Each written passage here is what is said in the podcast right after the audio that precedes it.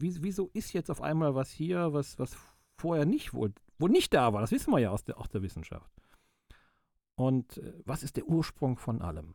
Ja, die waren ja keine Physiker, die wussten das nicht. Aber irgendwie, da ist eine tiefe Wahrheit drin, habe ich das Gefühl. Schöpfung und Urknall, kriegst, das kannst du anscheinend ja locker zusammen äh, denken, weil manchmal gibt es ja schon den, äh, den, die Diskussion darüber, was ist jetzt wie und wo. Gibt die moderne Astrophysik äh, oder bestätigt die ersten beiden Wörter der Bibel am Anfang. Wenn du Gott äh, entdecken willst, dann äh, darfst du ihn auch in der Natur suchen, du darfst ihn im Gottesdienst suchen, du darfst ihn im Gespräch mit Menschen suchen, du darfst ihn im Gebet suchen. Es ist dein, die Fülle deines Lebens und das, der ist, Gott kannst du nicht unter das Mikroskop legen. Denn wenn du das tun könntest, dann wäre ja, dann wäre es nicht Gott.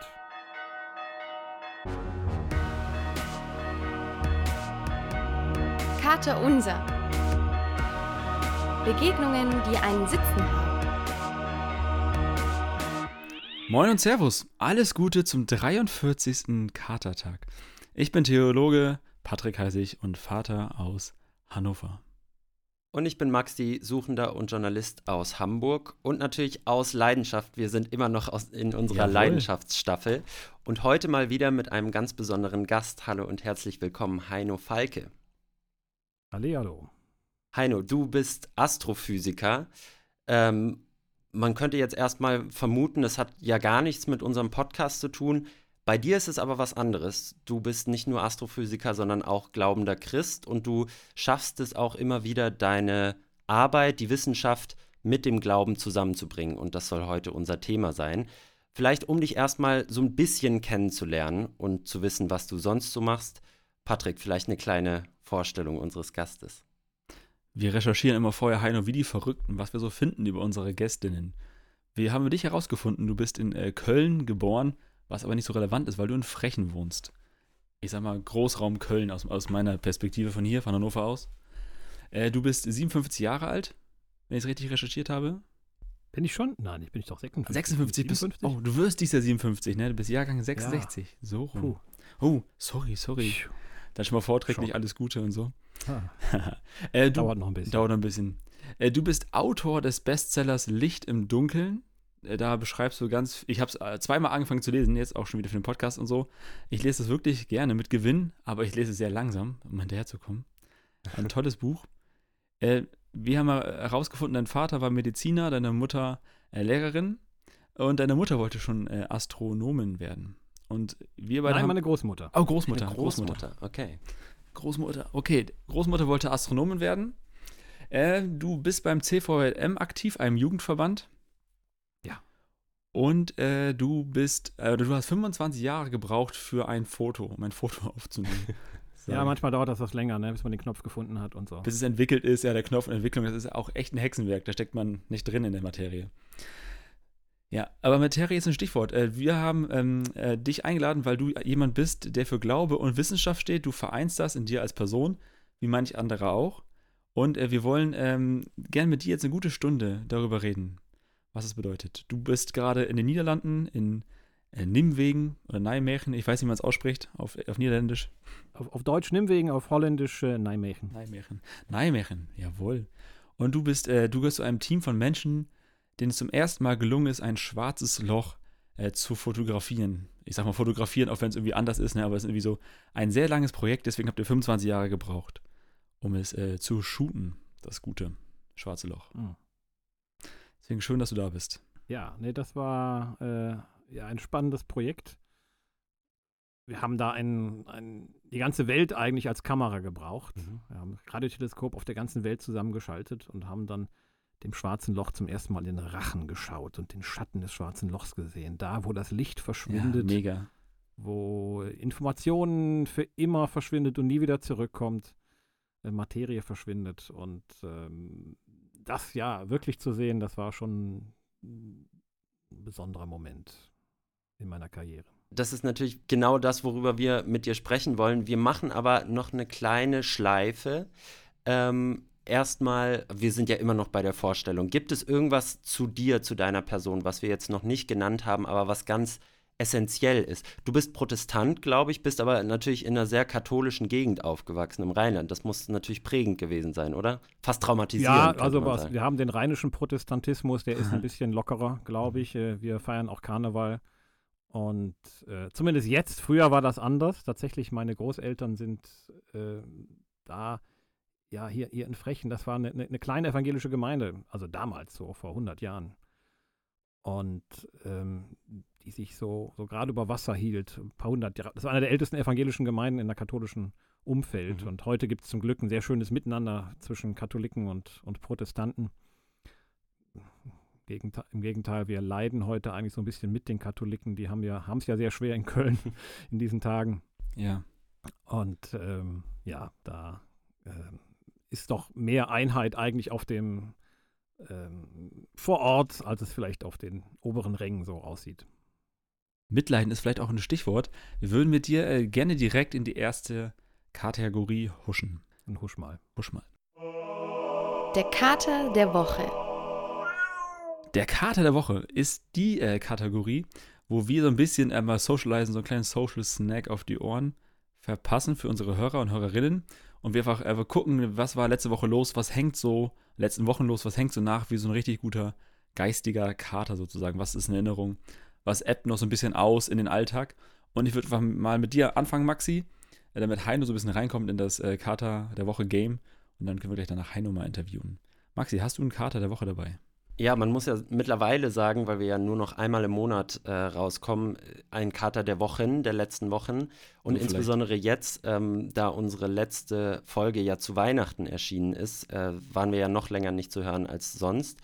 Ähm, und mir ist Anfang des Jahres was ganz Besonderes passiert. Ich hatte eine besondere Begegnung und zwar äh, war es tatsächlich in der Kirche und ich dachte, äh, ah, äh, das, das muss ich dir und euch auf jeden Fall erzählen.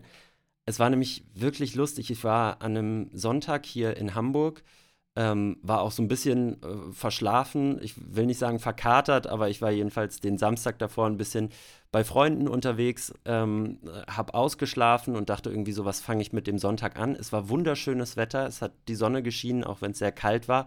Und dann dachte ich, ich mache eine kleine Fahrradtour. Und ich bin mit dem Fahrrad gefahren, da wo ich sonst immer, äh, wo ich meine Joggingstrecke habe, Richtung Elbe raus. Und da fahre ich schon immer äh, an einer Kirche vorbei, beziehungsweise Sonst jogge ich an dieser Kirche vorbei. An dem Tag bin ich mit dem Fahrrad dran vorbeigefahren und dachte, naja, jetzt am Sonntag könnte die ja offen sein. Vielleicht ist da was los. Ja. Und es war schon halb zwölf oder zwölf, also äh, Gottesdienst war dann sicher nicht mehr, aber ich bin dann reingegangen, dachte, vielleicht ist ja noch jemand da oder vielleicht ist die Kirche offen und ich könnte sie mir anschauen. Und dann war da tatsächlich richtig was los. Da war äh, volle Hütte. Die hatten ah. nämlich irgendwie ähm, Familiengottesdienst an dem Tag gehabt. Das, deswegen war es eh schon so ein bisschen später als sonst. Und es war Tauferinnerung. Das heißt, irgendwie alle aus der Gemeinde werden noch einmal an äh, gesegnet und an ihre Taufe erinnert. Und die Leute standen jedenfalls in einer Schlange da. Das habe ich noch nie gesehen. Ich kam in diese Kirche rein, proppevoll, überall auch Kinder und Familien. Und ich mache die Tür auf und stehe quasi schon in der Schlange um dann gesegnet zu werden vorne von dem Pastor, ah, von schön. dem Pfarrer. Ja, gefällt mir, Matti. Ja. Und äh, wusste aber gar nicht, was da abgeht. So. Und dann steht vor mir ein junger Mann, der ungefähr so alt ist wie ich, Mitte 20, und ähm, guckt mich so an und ich frage ihn, weißt du, was hier abgeht? Also was, was ist denn hier los? Und er sagt, ja, es ist äh, Taufgottesdienst und äh, Tauferinnerung. Und dann sage ich, oh Gott, dann muss ich ja schnell hier irgendwie weg, nicht, dass ich noch da vorne stehe vor dem Pfarrer und weiß gar nicht, was ich zu machen habe. Und dann sagt er, nee, nee, bleib mal stehen, das ist mein Vater da vorne, der wird dich da äh, gut durchleiten. Und Ach, äh, es war irgendwie echt schön. Wir, wir kamen dann so ins Gespräch über die Gemeinde, über die Kirche und ähm, ja, der Gute heißt Paul. Wir sind jetzt mal zum Kaffeetrinken verabredet und ich glaube, das äh, kann ganz lustig sein. Er studiert natürlich auch Theologie, was heißt natürlich, ähm, aber ja. er ähm, er ist da in die Fußstapfen seines Vaters getreten und wir haben irgendwie echt noch länger und sehr nett miteinander gequatscht und irgendwie war das ein schönes, sehr zufälliges ähm, Ereignis, eine schöne Begegnung und äh, über die habe ich noch länger nachgedacht und deswegen werde ich bald mal mit Paul einen schönen Kaffee trinken hier in Hamburg. Ach, schön, Max. Gefällt mir. Er ist eine, ein schöner Kater. Ich hoffe, er ebbt ein bisschen länger nach. Ja. Heino, Ich würde mir direkt rüber, rüberspringen zu dir. Hast du einen Kater der, der letzten Wochen gefunden? Irgendwas, was dir hängen geblieben ist? Ach ja, viel. Wir waren im, im Urlaub, waren wir auf einer Freizeit vom CVM tatsächlich, Schön. auf einer Skifreizeit äh, im, in Südtirol. Da gab es tatsächlich noch Schnee. Ah, Das ist einfach auch, auch eine schöne Gemeinschaft. Also Ja. mit, mit Leuten gemeinsam unterwegs sein. Man, man redet viel und über alles Mögliche, Gott und die Welt tatsächlich. Und ähm, also das war an sich schon cool, aber dann waren wir, da in der Gegend gibt es das Ötzi-Museum. Mhm. Ich weiß nicht, ob ihr das kennt. Ötzi, ne? Ja. Das war so Mhm. der, der Steinzeitmensch, also der war eigentlich nicht Steinzeit, das war schon irgendwie Bronzezeit, das hat sich dadurch geändert durch ihn. Der ist vor 5000 Jahren umgebracht worden, tatsächlich da in den, äh, in, in den Alpen, in den Dolomiten. Und ähm, was ich so beeindruckend fand, da, da war so die ganze, die, das ganze Equipment von dem ausgestellt. Ne? Der ist ja da durch die Berge gewandert. Ah, Und dann hast du den, den Rucksack gesehen, die Schuhe, die, die Kappe, die er da hatte gegen den Schnee und die Kälte, seine, die, all die Vorräte, die er hatte, so ein bisschen, so, so, so eine kleine Wanderapotheke, die er hatte, ein Messer, äh, den Bogen, alles war noch irgendwie zu sehen. Und es war so, so echt, so greifbar. Ähm, der Rucksack war nicht mehr so ganz da oder das, das Tragegestell, aber äh, man konnte es so ein bisschen rekonstruieren. Und äh, man hat auch gesehen, wie wenig er eigentlich hatte so, um unterwegs zu sein. Ne? Das war nicht so viel. Und das erinnert mich so ein bisschen an unsere eigene äh, Pilgerei. Wir pilgern so, ich erst mit meiner Frau so nach äh, Santiago de Compostela, immer so in Etappen. ah ja. Und dann sind wir eine Woche unterwegs oder zwei Wochen unterwegs und äh, du hast nicht viel dabei. Du hast so, ein, so einen Rucksack und ein paar wenige Sachen, die du hast. Ja. Hin und wieder tats tatsächlich auch eine Kirche, in die du mal reingehst und mal, mal, mal stehen bleibst, äh, da singst. Und, und es, ich fühlte mich so nach, ja, ich fühlte mich da irgendwie verbunden auf einmal. Ne? Nach dem Motto, der Typ vor 5000 Jahren, ja, der war, hatte zwar nicht mal so, das war nicht ganz so schick, ne? Das war nicht so die, äh, die Hightech-Rucksäcke, aber irgendwie vom, er hatte so das Ähnliche mit wie wir. Äh, Ach, von der. Kleidung her so ein bisschen so von, also von den Grundsachen. Und ich fühlte mich da so verbunden mit dem, ja, der da vor 5000 Jahren durch die Alpen lief und, und wir jetzt. Und reduziert waren auf das Minimum. Ähm, ihn hat natürlich das Schicksal ereilt in Form eines, eines Pfeiles, der ihn niedergestreckt hat. Also wir sind Ah. bisher immer gut angekommen, aber ja, so waren sie damals unterwegs und so heute sind wir heute noch unterwegs. Mhm. Finde ich schön, wenn so ein bisschen Resonanz entsteht zu einem, also einem toten, seit 5000 Jahren toten Menschen. Das ist irgendwie sch- schon faszinierend, dass wir Hartmut Rosa, like äh, Soziologe, dass Resonanzen auch, also Res- Resonanzachsen auch zu sowas entstehen können, das was mit einem macht. Äh, Maxi, bevor du mich fragst, mein Karte der Woche, äh, passend zu äh, dem heutigen Thema Fotos und so, sag ich mal. Äh, Ich war letzte Woche mit einem Fotografen in Berlin unterwegs. Das ist Dani Poema, unser Karte, unser Shooter, auch Fotograf. Geiler Typ und äh, der hat mich jetzt äh, ein bisschen reingenommen in die Welt der Systemkameras. Heino, also wenn du einen Fotografen brauchst, gib mir noch drei, vier Jahre, dann habe ich es drauf. dann würde ich äh, auch shooten, was du willst. Auch so ein schwarzes Loch von hier unten mit der kleinen Kamera. Man wird nichts sehen, aber Auch so ein vielleicht ein paar Sterne kriege ich hin. Objektiv vielleicht beim nächsten Mal. Das ist ja ein schwarzes Loch, da siehst du ja auch nichts. Ne? So nämlich, deswegen bin ich der richtige Mann dafür. Also das war echt ein Highlight, weil es Spaß macht und ich abends auf der Couch liege und äh, darüber nachdenke, wie muss man was machen und so. Das ist echt irgendwie schön. Ja. Apropos Fotos, Heino, äh, wir würden einmal noch, bevor wir richtig einsteigen, äh, fragen, wie kommt man dazu, zu dem, was du machst, zu deinem Beruf? Äh, ich sag mal, Universum, Weltall, in die Sterne gucken. Hast du sehr lange in den Himmel geguckt und auf einmal die Erkenntnis gehabt, oh, das würde ich gerne beruflich machen?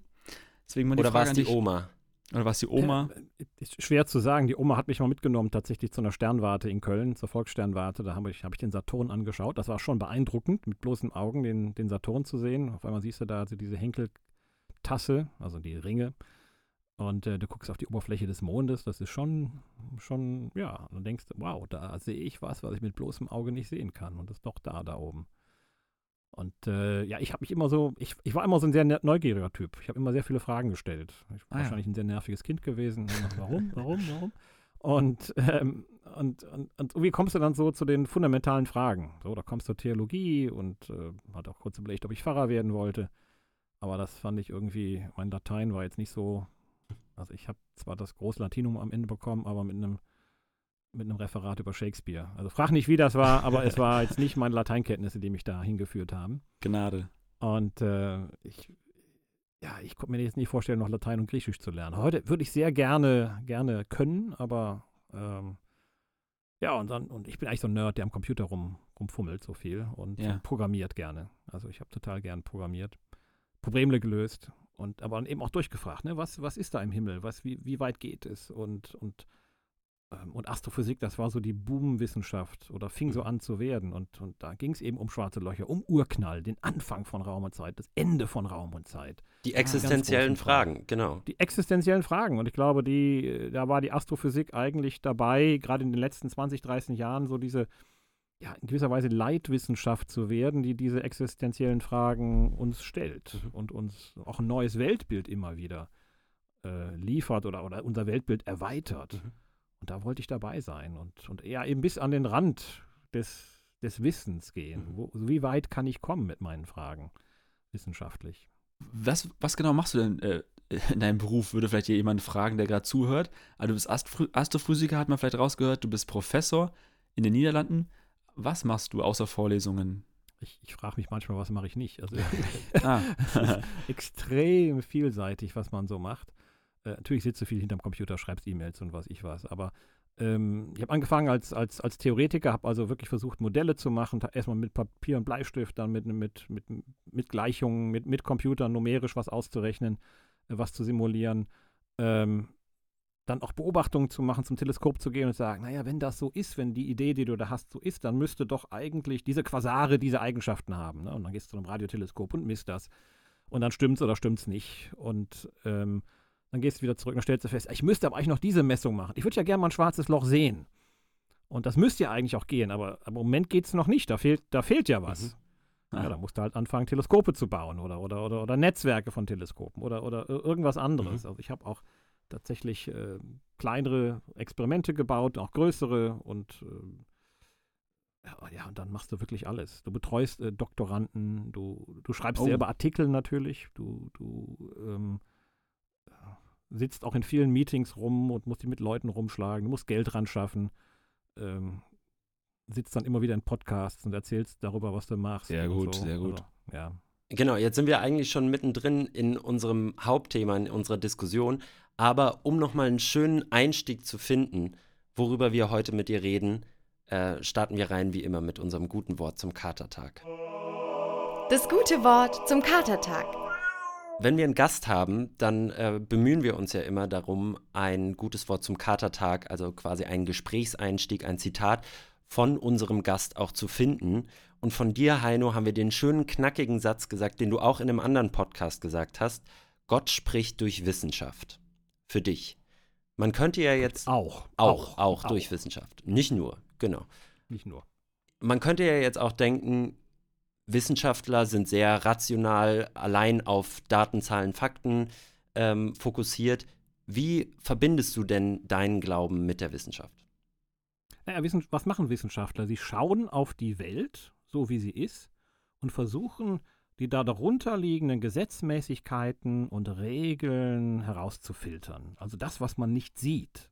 Mhm. Ja, das Gravitationsgesetz, ähm, von dem wir in der Schule lernen, das kannst du ja nicht sehen und nicht anfassen. Das ist ja eigentlich ein, ja, es ist eine Gedankenkonstruktion, ein, ein Modell in unserem Kopf, das in ein paar Gleichungen aufgeschrieben wird, aber es beschreibt wunderbar diese Wirklichkeit. Also da wird in ein paar Worten, in ein paar Gleichungen wird sozusagen die, die, die, die, die Wirklichkeit unserer Welt beschrieben. Und das, wie kommst du da drauf? Ja, durch, durch, durch Schauen, durch Nachdenken und dann durch das Formulieren von Hypothesen, Gedanken, Dogmen, Mhm.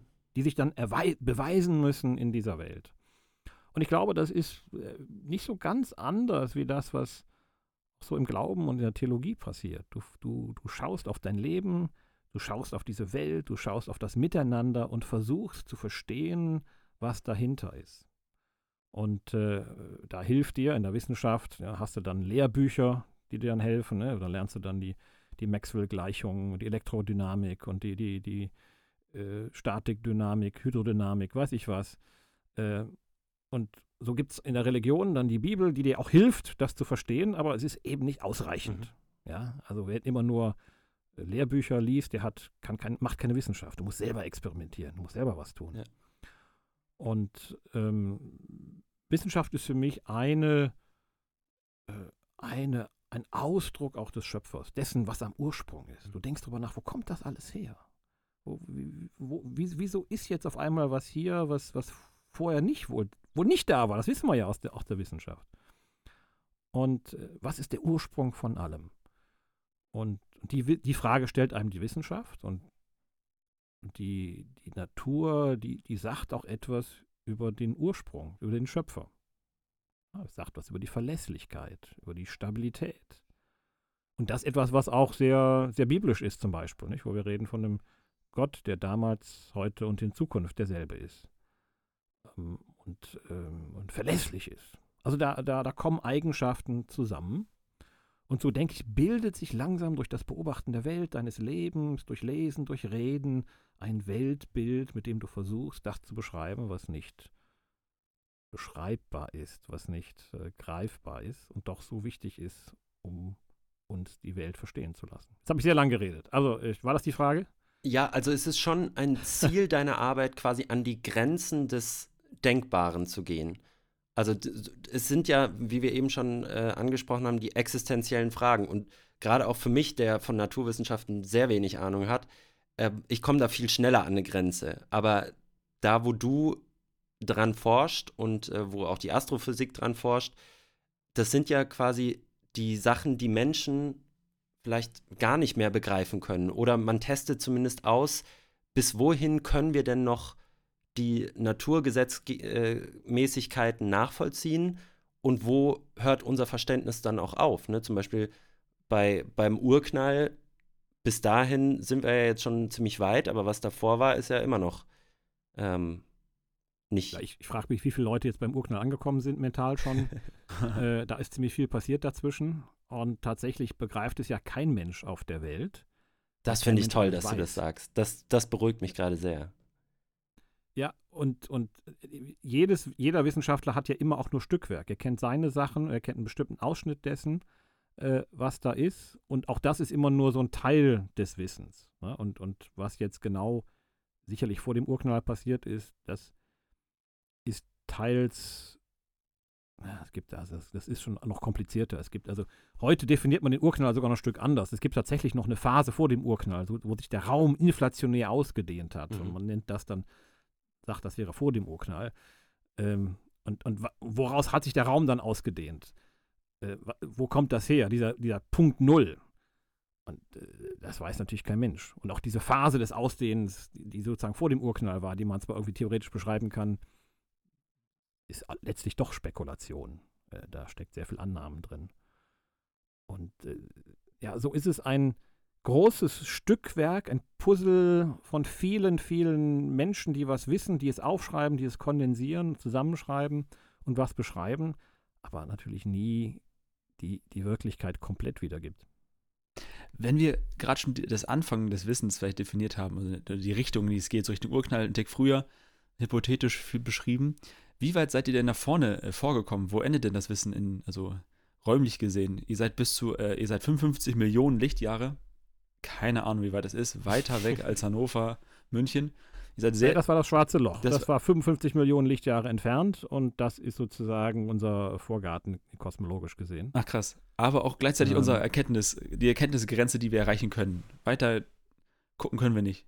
Naja, weil wir da ins schwarze Loch gucken. Da gucken wir sozusagen in den Rand des schwarzen Lochs und ein schwarzes Loch ist da, wo alles verschwindet. Das ist mhm. sozusagen das Ende. Ne? Wo so der, Ende von Zeit und äh, Raum, hast du mal gesagt. In gewisser Weise der Friedhof von, von allem, wo ja. Materie hineinfällt, Licht reinfällt und das verschwindet einfach. Das schwarze Loch wird immer größer, so ein großes, ah, ja. äh, fettes Ding, was immer größer wird. Und ähm, und es scheint auch so, als ob am Rande, wenn man da hinguckt, als am Rande vom schwarzen Loch in die Zeit stehen bleiben würde. Mhm. Ah. Ja, wenn du also im schwarzen Loch fliegst und würdest du kurz über dem Rand stehen bleiben, also da hast du tolle Raketen ne, und, und feuerst die alle ab und die fliegen mit, die schießen mit fast Lichtgeschwindigkeit da hinten die Materie raus und du bist Captain Kirk und guckst nochmal nach oben und, und, schaust und dann, dann dreht sich die ganze Welt in, in einem Fast Forward. Äh, weil, ah, ja. Und alle von außen denken, was macht denn der? Der redet ganz langsam und es wird immer langsamer. Also, also, also ich sähe dann so aus, als wäre ich da im, äh, in super Slow Motion, extrem langsam. Ja. Und während ich mich ganz normal fühlen würde und die anderen da auf der Erde würden sich wie, wie Hampelmänner ganz schnell bewegen äh, und es würde immer schneller werden. Ähm, also wir, wir würden in verschiedenen Zeiten leben. Und, und so sieht es eben aus, als ob genau am Rand des, des schwarzen Lochs meine Zeit stehen bleiben würde, während eure Zeit hier Ah, ja. im, auf dem Rest des Universums ja äh, normal oder eben schnell weiterläuft. Jetzt, Insofern ist das tatsächlich Ende von allem. Ja. Und ähm, dann gibt es eben den Anfang, den Urknall, wo alles herkommt. Das war vor 13,85 Milliarden Jahren oder 13,87, so irgendwie Ja. so in dem Bereich. Ähm, wir können aber noch weiter schauen. Wir können 50 Mi- Milliarden Lichtjahre weit wegschauen. Ich glaube, vielleicht sogar 80. Ich weiß nicht genau, was so die, der große Durchmesser des Universums ist. Der sichtbare Uni Universums 80 Lichtjahre so im Großen und Ganzen, dachte ich. Ähm, aber das ist es dann. Weiter, weiter können wir nicht schauen, weil das Licht uns gar nicht erreichten würde mhm. von da. Alles ist zu weit weg, weil das Licht dauert ja, braucht ja auch, bis es zu uns kommt. Und mit dem Licht Und- fängt ja auch alles irgendwie an, ne? Also sowohl, Genau. um nochmal die, die Brücke zu schlagen, sowohl in der Bibel ist das Erste, dass Gott sagt, es werde Licht, als auch im Universum ist ja, wenn ich das verstehe, also ich habe Physik wirklich so schnell abgewählt, wie ich konnte und ich habe keine Ahnung von irgendwas, aber ich habe versucht, dir und anderen zuzuhören und so ein bisschen äh, zu verstehen. Mein bester Freund ist auch sehr naturwissenschaftlich begabt und hat mich noch so ein bisschen gebrieft. Ähm, und er meinte auch, Licht ist quasi eine, eine der ursprünglichsten Energiequellen und damit stimmt dieser Satz irgendwie. Am Anfang war das Licht oder es werde Licht und es ward Licht. Ist gar nicht so falsch irgendwie, oder? Am, am Anfang war alles ein großer Energieblitzfeuerball. ähm, und, und, und, und Licht ist reinste Energie. Das ist die reinste Form von Energie. Hat keine Masse. Und die Materie, die ist erst später entstanden, sozusagen. Also die, die, die, die Materieart, also die, dass die, ein Teil der Energie auch eine, Mate eine Masse bekommen hat. Mhm. Das ist erst später entstanden. Also aus dem Licht entstand dann irgendwann auch die, das Materieacht, äh, ähnliche. Und dieses Materieähnliche ist dann weiter auseinandergeflogen, hat sich dann irgendwann zusammengezogen, äh, zusammengesammelt und hat dann äh, Planeten, Sterne und Galaxien gebildet, auf denen dann Pflanzen, ähm, erst Pflanzen, Bakterien, Pilze, Pflanzen entstanden sind und dann Tiere und der Mensch. Ja, also äh, da finde ich tatsächlich Genesis äh, in, in den großen Zügen ganz, äh, ganz erstaunlich, ähm, dass wir da so, ob es jetzt Zufall ist oder äh, tiefes Wissen, das kann man natürlich nicht beweisen. Ich habe schon das Gefühl, dass die das geschrieben haben, schon auch irgendwie eine gewisse Ahnung hatten von dem, was da. Also ist nicht, ja, die waren ja keine Physiker, die wussten das nicht, aber irgendwie da ist eine tiefe Wahrheit drin, habe ich das Gefühl. Und ähm, ja, Licht. Aber es ist, wie mir dann auffiel, auch beim Sch Schreiben des Buches, ähm, ist ja nicht das Erste, was passiert. Ne, also das Licht und davor ist Gott sprach. Mhm. Ah ja. Ähm, Mhm. Und das sind eben die Regeln, die, die, die nötig sind, damit aus Licht irgendwas wird und dass, dass überhaupt Licht entsteht. Und das ist ja das, worauf, wonach wir suchen als Naturwissenschaftler, die Regeln, die das alles beschreiben. Dieses Wort, das dahinter steht. Also du brauchst erst das Wort, ja, die Naturregeln, die Naturwissen, die, ja, die Regeln, die alles beschreiben und dann, äh, Ah. dann folgen Licht und Materie und alles andere daraus. Und das, das siehst du quasi, oder das, das, das schwingt bei dir mit, wenn du diesen Satz, diesen, diesen Fetzen Gott sprach liest? Ja. Ah, Dann ist es, dann es gibt so ein schönes T-Shirt äh, für Physiker und Gott sprach und dann siehst du so fünf, äh, äh, fünf Gleichungen, die sogenannten Maxwell-Gleichungen, die beschreiben nämlich die, die Eigenschaften des Lichts. ah ja. Also Gott sprach, Maxwell-Gleichung und es ward Licht. Ach, schön. Ja, aber es stimmt ja wirklich, nette- dass ihr als Naturwissenschaftler quasi nach den Gesetzen sucht und versucht, sie möglichst genau zu bestimmen, die es ja schon gibt. Also ihr, Ja, Wir finden ihr keine erfindet neuen. ja nichts, sondern ihr bestimmt das, was es in der Natur schon gibt. Und dann ist natürlich die Frage, wo kommen diese Regeln her? Also genau gesagt, suchen wir nach den Worten, die diese Wirklichkeit beschreiben in gewisser Weise. Ne? Mhm. Also Ja. ähm, und diese Regeln sind ja nie genau, sie werden immer etwas besser. Also zum Beispiel jetzt mal das Gravitationsgesetz. Ne? Wir haben ja alle gehört von Newton, der sozusagen diesen Apfel, der vom Baum fiel, und sagte, oh, was, wieso fällt der Baum, der, der Apfel immer runter? Und dann hatte das Gravitationsgesetz beschrieben als Kraft. Und dann kam Einstein, der das alles wieder umformuliert hat. Ähm, aber trotzdem ist das, was Newton damals geschrieben hat, nicht falsch. Ja, es gibt nur durch, die, durch das, was Einstein dann gefunden hat über Raum und Zeit, das ist dann genauer geworden. Es gibt mehr Worte. Ja, das eine waren so die, die Grund, Grundgedanken und dann fehlte da noch was. in dieser Mhm. Beschreibung. Und dann wurde es etwas komplizierter, aber genauer. Das finde ich. Genau. Und, ja, und diese Worte sind manchmal eben äh, ähm, äh, Ge- Ge- Gleichungen, ja, sind Konzepte. Es sind immer auch immer zu jeder Gleichung, es sind natürlich nur, nur Kritzeleien. Ja? Hinter jeder, hinter Kritzelei dieser Gleichung steht immer ein ganzes Konzept, ein ganzes, eine ganze Welt, äh, die sich da verbirgt. Differentialgleichung, Ableitung. Das sind Steigerungen. mag Schaudert mich schon. Äh, Ja, Ich ja. wollte gerade fragen. Ja. Ja, Hein, ich finde das sehr spannend, äh, was du beschreibst, weil wenn ich äh, sowas höre, denke ich auch gleich, also das ist ein ganz anderes Thema, aber an Immanuel Kant, der ist schon, also das wäre sein moralisches, äh, sein moralisches Postulat für Gott, dass er sagt, ja, wir finden die Gesetze mit unseren anderthalb Kilo Gehirnmasse, finden wir solche physikalischen Gesetz- Gesetze heraus und die Natur hält sich daran. Wir finden gleichzeitig auch moralische Gesetze in uns, aber die werden von der Natur und der Menschheit angespuckt. Und dafür gibt es keinen Genau. Ausgleich. Das ist schon irgendwie Ja. faszinierend. Ja. Das, das ist der Unterschied. Äh, die, an diese Naturgesetze, da gibt es kein Entkommen. Ja, die gelten. Wobei ja. wir sie, wir sind ja geschickt, ja. Also wir finden ja immer Wege. Also das, das Gravitationsgesetz sagt, äh, du fällst, wenn du vom Turm springst, fällst du runter. Ist so, Da gibt es ja. eine schöne Szene auch in der Bibel, äh, wo Jesus versucht wird und er soll da runterspringen Ja. und soll auf Gott, sich auf Gott verlassen. Also er soll eigentlich die Naturgesetze verletzen und äh, darauf hoffen, dass Gott ihn rettet. Mhm. Ja. Dann sagt Jesus, hör mal, das ist nicht, äh, das, das mache ich nicht. Ne? Ja. Ich will Gott nicht, nicht hier versuchen und, und so. Ähm, und ich denke, dass ein Naturwissenschaftler immer sagt, er sagt dann auch, ich will mich auch nicht sozusagen an den Naturgesetzen vergreifen, gewisserweise. Ah ja, Also, also das gilt. ja. Und, und die, die, die gelten heute und, und morgen. Und es ist nicht so, dass ein, einer, einer mal eben sagt, so, ach, heute gilt jetzt kein Gravitationsgesetz. Ich habe keine Lust drauf. Ja. Also sonntags, sonntags nö, äh, gilt, gilt kein Gravitationsgesetz. Ausgesetzt. Ja. Nee, das, das, das gilt immer. Und, und äh, heute halte ich mal nicht dran. Ich habe heute einen schönen Tag und so. Die Polizei guckt gerade nicht.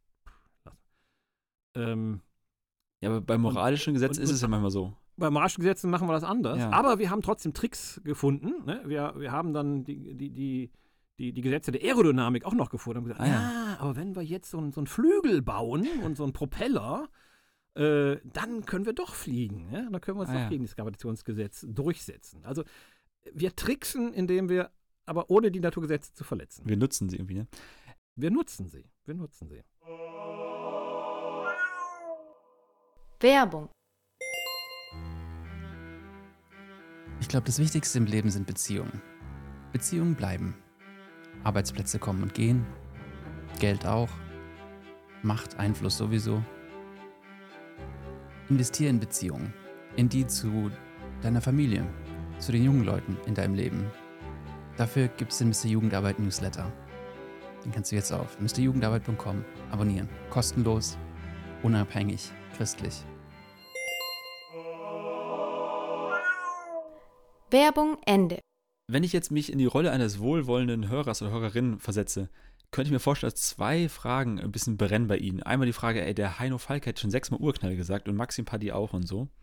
Ähm, also Frage 1 wäre vielleicht so aus, äh, aus, aus, aus christlicher Perspektive, Schöpfung und Urknall, kriegst, das kannst du anscheinend ja locker zusammen äh, denken, weil manchmal gibt es ja schon den, äh, den, die Diskussion darüber, was ist jetzt wie und wo. Ja, gerade aus wär- christlichen Kreisen kommt Ja. ja, also in sehr begrenzten christlichen Kreisen äh, gibt es die Diskussion. In der großen, weiten Christenheit ist das kein Riesenthema, ist so mein Eindruck. Aber das ist. Ähm, oh, ich kenne ein paar. Er, aber erklär es doch ein für alle Mal, wie du das zusammenkriegst Ja. für Ja, dich also aus ich- also ich- wissenschaftlicher ich fand das- Perspektive.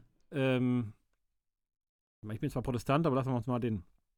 Also der Papst war tatsächlich der Erste, äh, der den Urknall, die Urknalltheorie äh, akzeptiert hat. Damals. In, es wurde nämlich von einem katholischen Priester als erstes formuliert, tatsächlich. Äh, George Lemaitre.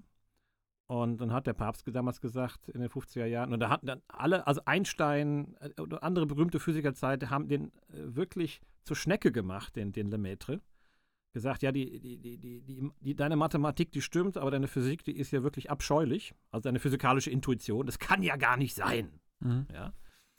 Und der Papst hat gesagt, ach nö, ist doch super. Warum? Äh, weil es natürlich dann das Universum einen Anfang hat. Und auch Einstein und all die anderen, die fühlten sich dann auch beleidigt, weil sie gesagt haben, ja, immer, dann, dann kommt ja letztlich der Schöpfer wieder aus dem Grab gesprungen. Mhm.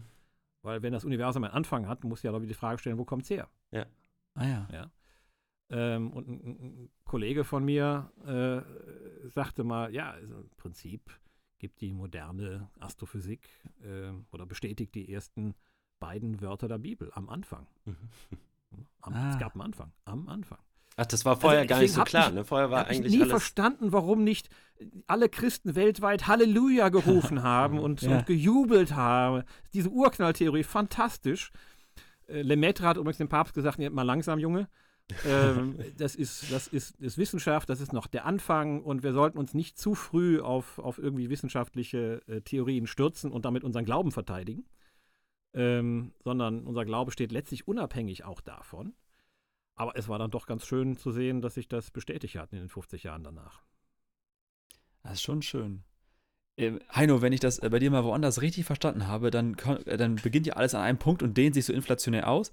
Aber am, also, am Ende konzentriert sich wieder alles auf einen oder einzelne Punkte zusammen. Also schwarze Löcher oder irgendwas. Also von der Ausdehnung hin zu so einer äh, Zuspitzung auf einzelne Punkte. Ist das so? Ja, in gewisser Weise kann man das so beschreiben. Und das ist eigentlich die Eigenschaften von Raum, Zeit und und der, und der Schwerkraft. Ah. Äh, die, die, Gravitation, die, die ist eigentlich die schöpferische Kraft des Universums, aber auch die zerstörerische Kraft. Ah, ja. Also wir haben sozusagen erst diesen Urknall, aus dem sich das der Raum und Zeit entstanden sind, sich ausgedehnt haben, daraus die Materie ja. entstanden. Und unter dem Einfluss der Schwerkraft hat sich die Materie auch wieder an einzelnen Punkten zusammengezogen, hat eben diese Sterne und Planeten gebildet und irgendwann wird sie eben zu schwarzen Löchern in vielen Stellen. Ja. Und ähm, dadurch wird wieder alles zerstört. Aber durch diese, diese Zusammenziehen der, der, der Schwerkraft wäre ja gar nichts entstanden. Sonst wäre alles nur auseinandergeflogen, puff, wäre es weg gewesen. Ah, ja. ja. Also wenn die, wenn, wenn die, die Schwerkraft genau wie der, wie die Magnet plus und, also Nord- und Südpol hätte, ne, oder, oder wie Ladung plus und minus hätte, äh, also an, anziehen und abstoßen gewesen wäre, dann wäre nichts passiert. Ja, aber dadurch, dass ah. es immer nur anzieht, äh, konnte, was, äh, ko konnte was entstehen. Aber all ah, ja. das ist eben entstanden aus einem ja, aus, ja, nicht wirklich aus einem Punkt, weil am Anfang waren alle Punkte zusammen. Mhm. ähm, die waren zusammen und doch getrennt. Ja, gut, das ist jetzt wieder äh, eine andere Geschichte.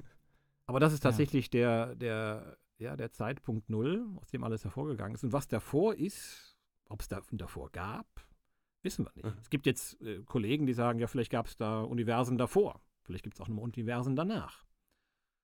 Ähm, ah ja. In der Bibel wird es manchmal, ja, spricht ja auch von dem neuen Himmel und einer neuen Erde. Hm. Ja. Oder, ah, äh, oh, schön, ja, gefällt mir. Ähm, aber äh, das, da bleibt es dann im, im, im Raum der Spekulation. Nicht? Also mhm. da, das ist eine Überzeugung und es ist auch keine Erklärung. Es ist eine ja. Es ist, ja. Überzeugung, ne? Ist, ja, ja es, also ein Gefühl. Jetzt sagst, ja. du hast jetzt einen Schöpfer, der ein Universum geschafft hat, geschaffen hat, oder hast viele Universen kannst du auch sagen, es gibt einen Schöpfer, der hat eben viele Multi Universen geschaffen. Mhm. Warum nicht? Mhm. Es, gibt viele, es gibt viele Menschen, viele Kontinente, viele, viele Sterne. Vielleicht gibt es auch viele Universen. Und gerade, Gott nicht verbieten. Du hast gerade ein Stichwort gesagt, und zwar die, das Beweisen. Das finde ich ganz spannend. Also wir suchen ja nach den Gemeinsamkeiten und Unterschieden zwischen Wissenschaft und Glaube, zwischen diesen zwei Sphären, wie die zusammenpassen und wie sie vielleicht sich auch unterscheiden. Und bei der Wissenschaft geht es ja eigentlich immer darum, möglichst gute Beweise zu finden für Theorien, die man vorher aufgestellt hat. Also eine Theorie ohne einen Beweis ist ja erstmal relativ hohl, könnte man sagen. Der fehlt vielleicht was. Deswegen ja auch euer Ansinnen, ein, ein Bild, ein Foto vielleicht nicht ganz, aber ein Bild von einem schwarzen Loch zu machen, um auch was Greifbares, was, was, ähm, ja, was man mit dem Auge sehen kann, irgendwie einen Beweis zu haben für etwas, was vorher nur theoretisch ähm, äh, beschrieben wurde. Kann man das so sagen? Das ist ja bei der Religion anders. Da, da ähm, einigt man sich auch auf Spielregeln, auf, auf Dogmen, auf Theorien. Es gibt viele Menschen, die viele Meinungen haben, aber da geht es gar nicht um die Beweisbarkeit dessen. Jein. Also da würde ich ein bisschen widersprechen. Also die Theorie ist in der Wissenschaft natürlich entscheidend, weil es einen auch leitet. Mhm leitet einen im Denken. Also wenn ich irgendwas sehe, dann ah, kann ja. ich hinterher das immer mhm. irgendwie erklären. Also es ist immer viel schöner zu sagen, okay, aus diesen Beobachtungen entwickle ich jetzt eine allgemeine Regel und die sagt dann auch was vorher. Die, die, die, die leitet mich auch in neuen Experimenten, mhm. in neuen Beobachtungen. Und dann stelle ich fest, ach, das klappt ja. Das stimmt ja. Ne? Mhm. Also, äh, also wir haben die Relativitätstheorie hat sich entwickelt und daraus konnte man vorher sagen, okay, es müsste diese schwarzen Löcher geben, die sollten so und so aussehen, die haben dann diesen Schatten äh, diesen schwarzen Fleck im Zentrum. Dann machen wir das Foto und siehe da, der Schatten ist da und genauso groß, wie die Theorie es vorhergesagt hat. Äh, Ah, das ist wunderschön. Mhm. Jede, jede Messung hat immer Fehlerbalken. Ne? Also kein Beweis ist, ist exakt. Äh, nur in der Mathematik gibt es ex exakte Beweise, aber das bleibt ja auch abstrakt. Mhm. In der Wirklichkeit ist alles immer nur innerhalb einer bestimmten Fehlergrenze richtig. Mhm. Muss man auch, auch, auch wissen. Aber trotzdem verlässlich. Innerhalb der Fehler ist alles verlässlich. Ähm, also wenn das nicht so wäre, würden wir nicht in Flugzeuge steigen. Die würden mich dann irgendwann runterfallen. Wenn, also die, ne, wenn, die, wenn die Berechnungen nicht richtig wären so, äh, und die Fehlermargen nicht klein genug wären, dass es eigentlich immer fliegt, äh, würden wir das nicht tun. Ne? Aber es war doch auch schon Also- euer Ziel aber- mit dem. Aber das ist Wissenschaft. So, ja genau, Entschuldigung, nochmal jetzt zurück, zurück Genau, zur ursprünglich. mit dem Aber wie ist im Glauben? Da, da entwickelst du ja auch Regeln, du sagst Dogmen richtig, äh, Regeln, aber die entstehen ja auch mit der Zeit. Mhm. Das sind auch Entdeckungen. Ich, wenn du auch mal die Bibel so liest, dann ent- entdeckst, dann siehst du, wie Menschen immer neue Aspekte Gottes entdecken. Bis hin eben Ah, zur, ja. zur Jesus-Entdeckung. Das ist ja Jesus, äh, also das, das, was in Jesus sichtbar wird, dass Gott sehr nah am Menschen ist, dass er auch ohnmächtig wird, dass er sich zurückzieht und uns lässt, auch, auch, auch, auch tatsächlich Hass und Mord und, und Totschlag zulässt, uns Freiheit gibt, auch das Böse zu tun, äh, uns trotzdem dann auch im Leiden nahe ist, also diese, dieser ganze Widerspruch, das war am Anfang auch bei Gott, so sagt man. Also da, da entdecke ich wieder eine Eigenschaft Gottes in dem. Und dann ist die Frage, okay, habe ich da was von? Ja, äh, ist das irgendwie, ist das jetzt nur hohles Gerede? Und dann entdecken Menschen, die Apostel, die ersten Jünger und Christen heute immer wieder, nee, das trägt mich doch. Da, da sind so viele Gedanken und Erfahrungen drin. Dieser Gott, der mir nahe ist, der ist mir wirklich nahe. Der, der hilft mir auch durch schwierige Zeiten im Leben hindurch. Und vielleicht auch durch, durch gute Zeiten. Das ist manchmal, sind ja manchmal noch gefährlicher als die schlechten. In, in, in, in gewisser Hinsicht. Und auch da muss ich Glaube beweisen. Mhm. Ja, also Dogmen, die, die einfach nur hingeredet werden und, und nicht das im Leben tragen, der wird irgendwann die Kirche weggefegt. Und das, das Problem haben wir jetzt. Genau, ich wollte gerade sagen, ist das nicht das, was wir gerade erleben, dass uralte Dogmen, die für wahr gehalten wurden, sich mittlerweile in der Realität gar nicht mehr als tragfähig ähm, erweisen? Das, Also ich denke tatsächlich, aber ich glaube, dass hier Kircheninstitutionen weggefegt werden Mhm. im Moment. Ähm, und tatsächlich ist nicht jede, jede theologische Aussage und nicht jedes Dogma, ähm, ist natürlich eher kat- katholisch, aber es gibt auch evangelische Dogmen äh, in gewisser Weise, ähm, äh, trägt nicht. Und die werden, die werden dann irgendwann auf dem Müllhaufen der Geschichte landen. Vielleicht Mhm. kommen manche immer wieder, also so ist das halt in den, äh, in den etwas weicheren Bereichen der Wissenschaft. Das ist ja die Soziologie, Theologie, es ist ja nicht so ganz knallhart, ne? sondern das, was richtig und was falsch ist, ist ja nicht so mit einem einfachen Experiment immer zu zeigen. Es dauert dann was. Und manches, manches Falsches kommt ja immer wieder auch. Heino, ähm, also ich finde das, was du beschreibst, schon äh, einfach nachvollziehbar, weil wenn ich die Bibel lese, äh, en- en- entdecke ich genau das, was du beschreibst, dass sich über zweieinhalbtausend äh, Seiten quasi ein Gottesbild entwickelt auch. Von den Ursprüngen hin zu Neuen Testament äh, mit seinen Spitzen. Ich habe zwei Fragen, wenn ich an die, wenn ich gerade dir zugehört habe und an Jesus denke und an Gott denke und so. Äh, die eine Frage wäre, ihr seid 55 Millionen Lichtjahre durchs Weltall geflogen, also irgendwie mit Kameras Mental. oder, ne? Mental, mental, schönes Wort, ja, mental. Das Licht Äh, ist geflogen. Frage- ist, zum Glück ist es für uns geflogen, ist zu uns gekommen. Es ist zu uns gekommen, ihr habt es irgendwie beobachtet, wart aber sehr weit weg in dieser, äh, dieser Galaxie. Äh, habt ihr Gott gesehen? Weil der muss ja irgendwo sein. Und das zweite wäre die Frage, was klingt bei dir an, wenn äh, Jesus sagt, ich bin das Licht? eins nach dem anderen. Habt ihr Gott gesehen? also, ja, coole Frage. Ja, Habt das ihr ist aber Gott in- keine ja. neue, die ist nicht sehr originell, äh, Patrick. Äh, auf. ähm, ich ich habe mal einen Vortrag gehalten in einer Kirchengemeinde und erzählte mir eine ältere Dame, also Ja. ähm, die sagte, ja, damals wäre ja der Gaga, in ihrer Jugend wäre der, der Gagarin als erster Mensch in den Weltraum geflogen. Ne? Der war ja der äh, Russe, äh, war auch ein Ja. großer Erfolg der kommunistischen Partei. Und er hätte halt gesagt, ähm, er wäre in den Weltraum, in Himmel, in den Himmel geflogen, hätte Gott nicht gesehen. Mhm. Ja. Und dann sagte sie, ja, hätte doch mal sein, äh, sein, sein Visier aufmachen sollen, dann wäre ihm begegnet. Oh, Also er wollte schön. ihn nicht sehen. Er, er, ja, das kann man auf verschiedenste Weise interpretieren. Äh, zum einen tatsächlich macht die Augen auf und, und, und, und macht das Visier auf, aber wenn du im Weltall das Visier aufmachst, kann es auch sein, dass du dann direkt hops gehst, weil ähm, weil du dann deinen deinen Sauerstoff verlierst und so weiter.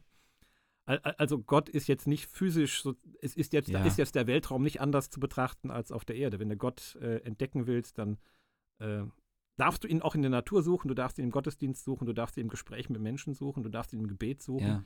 Es ist dein, die Fülle deines Lebens und es, der ist, Gott kannst du nicht unter das Mikroskop legen. Denn wenn du das tun könntest, dann wäre ja, Wäre nicht Gott. Das- Ja. dann wäre es nicht Gott. Dann wäre das, also Ja. Gott ist immer auch Geheimnis. Mhm. Gott ist immer auch Ja, ich- unverfügbar. Das ist ja, Gott ist ja, die Definition Gottes ist ja letztlich das Unverfügbare. Mhm. Ja. Finde ich gut zu hören von dir, weil also oft ist ja so, man hat aus dem Kindergottesdienst oder so generell von der äh, religiösen Prägung, die man hat, ja, Gott ist im Himmel und dann fragt man natürlich, ja, wo im Himmel? Ne? Und dann würde ich die Antwort geben, die du gerade gegeben hast. Aber deswegen dachte ich, äh, sprech es ja mal aus. Und, und, und Äh, Jesus, sagt, ja. ich, ich bin das Licht. genau. Ähm, gut, ähm, da denke ich nicht so unbedingt an den Urknall, muss ich, muss ich zugeben. Sondern es ist tatsächlich das, was mir in dunklen Zeiten äh, Licht und Wärme gibt Mhm. und einen Orientierungspunkt. Mhm. ja. Das, das wäre das, äh, wie ich das immer ja, empfunden habe. Apropos Orientierungspunkt, kommen wir mal, das war eine sehr schöne Überleitung, die muss ich jetzt einfach nehmen. Wir kommen leider Gerne. schon äh, gegen Ende unseres Podcasts und unseres Gesprächs, aber natürlich nicht ohne eine letzte Kategorie. Reiner Wein. Reiner Wein ist die Kategorie, wo wir immer noch mal eine Frage ganz klar beantwortet haben möchten. Und ähm, da wir gleich noch ein bisschen was mit dir vorhaben, beziehungsweise wir haben ein bisschen was vorbereitet, äh, vorher die Frage, Heino, jetzt ist ja in den letzten Jahren gerade das Thema Astrologie auch ziemlich hoch im Kommen. Also Leute ähm, wenden sich ab von den Kirchen und viele wenden sich hin zu sowas wie ihrem Sternzeichen, Sternbildern, Horoskopen und so weiter. Was sagt denn ein Astronom, ein Astrophysiker zur Astrologie? Ja, da wird Ursache und Wirkung ein bisschen verwechselt. Ähm, also im, im, in unserem christlichen Glauben, das ist ja auch es ist, es ist ja kein magischer Glauben, Mhm. ja, wo wir, sondern da sind Sterne und Planeten sind irgendwie nur Lichter. Wenn du an die Schöpfungsgeschichte guckt, ne, das sind irgendwie nur Lichter. Das, woran wir glauben, ist etwas, was dahinter ist. Das ist, ne, das ist Gott als Schöpfer, Kraft, der aber auch die Welt eigentlich sich selbst überlässt, Mhm. ja, wo Planeten ihren, ihren Weg nehmen und so weiter. Das war früher natürlich anders bei den Babyloniern. Da waren die, die Planeten, die sich am Himmel bewegt haben, waren eigentlich Omen der Götter. Mhm. Ja, und, und wenn die irgendwie wo, irgendwo waren, dann war das ein Zeichen der, der, der Götter. Und irgendwann stellte man fest, ich kann ja die Bewegung der Planeten berechnen. Die hatten noch nicht die, die Gesetze von Newton und was ich was, also die Physik verstanden, aber sie konnten, hatten die Mathematik, um die Bewegung der Planeten zu berechnen. Und da war die Logik natürlich, ja guck mal, ich kann ja berechnen, wann jetzt Jupiter und Saturn da stehen, dann kann ich ja vorhersagen, und das ist ja das Oben der Götter, dann kann ich ja vorhersagen, was die Götter wollen. Mhm. Ja? Und dann hat Ah, man versucht, das sozusagen umzusetzen und dann zu sagen, okay, ich berechne das mal. Und dann haben sie sogar riesigen Datenbanken angelegt und dann gesagt, okay, wenn jetzt Jupiter und Saturn da gestanden haben, wie war denn da das Wetter, wie war die Getreideernte und, und, und, und. Äh, und kann ich da was, was vorhersagen Ja. zum Beispiel. Und man hat eigentlich dann irgendwann, und das war super populär, es macht hier irgendwie, irgendwie Sinn. Nur irgendwann stellte man halt fest, so und dann mit, mit Newton, ja, die bewegen sich aber nicht aufgrund der, der Götter, sondern aufgrund des Gravitationsgesetzes. Und die bewegen sich immer irgendwie gleich. Mhm. Ja. Ähm, also insofern glaube ich, war so die Astrologie, war nicht ganz unlogisch in der Zeit, aber macht letztlich heute keinen Sinn mehr. Was hältst Ja. du denn von Leuten, oder nicht von Leuten, aber was hältst du von Horoskopen beispielsweise? Naja, ich meine, du weißt doch, wer, wer Horoskope macht und ähm, ähm, ich glaube, da ist sehr viel äh, Psychologie bei Hm. in der Formulierung dessen. Äh, du kannst es sehr genau mathematisch ausrechnen, deine Horoskope, ja, und sie dann sozusagen übersetzen. Das ist dann sozusagen ein seelsorgerliches Gespräch, Mhm. ähm, wo ähm, Naja. Oder ist es Beschiss? Weil ich meine, werden Horoskope einfach nur so rausgewürfelt und, und, und rausge, äh, rausgeworfen. Ähm, ich denke, jemand, der Horoskope liest, hat vielleicht Spaß. Ja. Oder aber ist wirklich auf der Suche Ja. nach etwas. Mhm. Und ich glaube nicht, dass Newtons Gesetz äh, der, oder Keplers, Keplers Gesetz der, der Bewegung der Planeten dir die Antwort geben wird. Mhm. Dann such nach dem Schöpfer, der dahinter liegt, wo das alles herkommt. Warum drehen sich die Planeten? Wer hat, das, wer hat dieses ganze Universum gemacht? Und dann kommst du, glaube ich, zu einem ganz reifer, reicheren Bild dessen, was, was, was hinter diesem Planeten und dem Universum steht. Nämlich ein Schöpfer und dem kannst du nahe kommen. Aber nicht durch, durch Horoskope, glaube ich. Heino, du bringst uns die besten Überleitungen. Wir haben nämlich Wirklich? zum Abschluss noch ein Horoskop vorbereitet. Natürlich. Wir haben überlegt, nein, das stimmt eigentlich gar nicht. Wir haben das Horoskop schon länger als unsere Rausschmeißer-Kategorie, um einfach nochmal am Ende äh, eine fremde Stimme zu hören, die uns ein paar nette Worte zum, zum Abschluss gibt. Und ähm, wir dachten jetzt gerade, wie für unsere Folge, wie packen wir die Wissenschaft und äh, den Glauben zusammen. Und deswegen haben wir das Horoskop heute schreiben lassen, und zwar, und zwar von einer künstlichen Intelligenz. Und wir haben sie auch einsprechen lassen von einer künstlichen Intelligenz. Wir müssen jetzt nicht unbedingt- unbedingt dran glauben, aber du hast ja auch gesagt, vielleicht macht es manchen Leuten einfach Spaß. Deswegen zum Abschluss hier noch unser Horoskop im Namen des Katers. Im Namen des Katers. Horoskop. Heute ist ein guter Tag für alle glücklichen, kätzchenliebenden Zuhörer. Heute ist die perfekte Zeit, um einen Schritt zurückzutreten, der Stille der Nacht zu lauschen und die Geheimnisse der Sterne zu erforschen. Die Sterne flüstern dir zu, dass du etwas Besonderes vor dir hast. Ein neuer katzenartiger Freund könnte in ihrer Zukunft sein. Scheuen Sie sich nicht, die Hand auszustrecken und diese Gelegenheit zu ergreifen. Diese neue Katze könnte genau der Begleiter sein, den du brauchst, um Freude und Trost in dein Leben zu bringen. Nehmen Sie sich einen Moment Zeit, um zu erkennen, dass alle Katzen in ihrem Leben Liebe und Loyalität mitbringen. Sie können Ihre treuesten Freunde und besten Gefährten sein.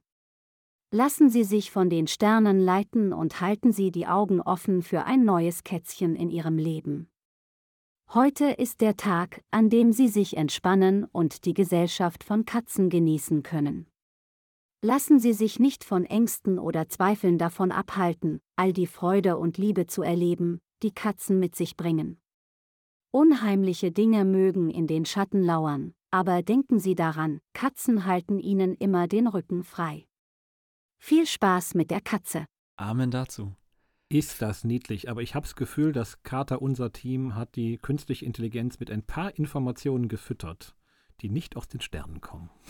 Wer weiß, Das niemand wird es je erfahren. Aber ich fand es sehr schön. Heino, vielen Dank äh, für deine Ja. Zeit. Es war eine große Freude und ähm, ja, danke. Alles Gute. Euch auch. Viel Spaß beim Suchen. Vielen Dank, Freunde. Und ihr wisst Bescheid, ne? liken, teilen, weitermachen, wenn euch die Folge gut tut. Wenn ihr Freunde, Freundinnen habt, die wissenschaftlich affin sind, äh, teilt es gerne, liked es. Lasst eine Bewertung da. Ihr könnt, wenn ihr Bock auf die Bilder habt, so vom Schwarzen Loch und von anderen krassen Sachen da oben im Weltall, folgt Heino Falke mal bei Instagram, das mache ich auch. Es gibt immer auf Englisch und Deutsch, äh, Deutsch sehr schönen Content. Falke mit äh, CK, nicht wie der Vogel. Und äh, Mr. Jugendarbeit hat Werbung eingesprochen. Vielen Dank nochmal. Grüße an Andy und das Team. Und euch einen schönen Katertag. Haut rein. Tschüssi. Tschüss. Tschüss.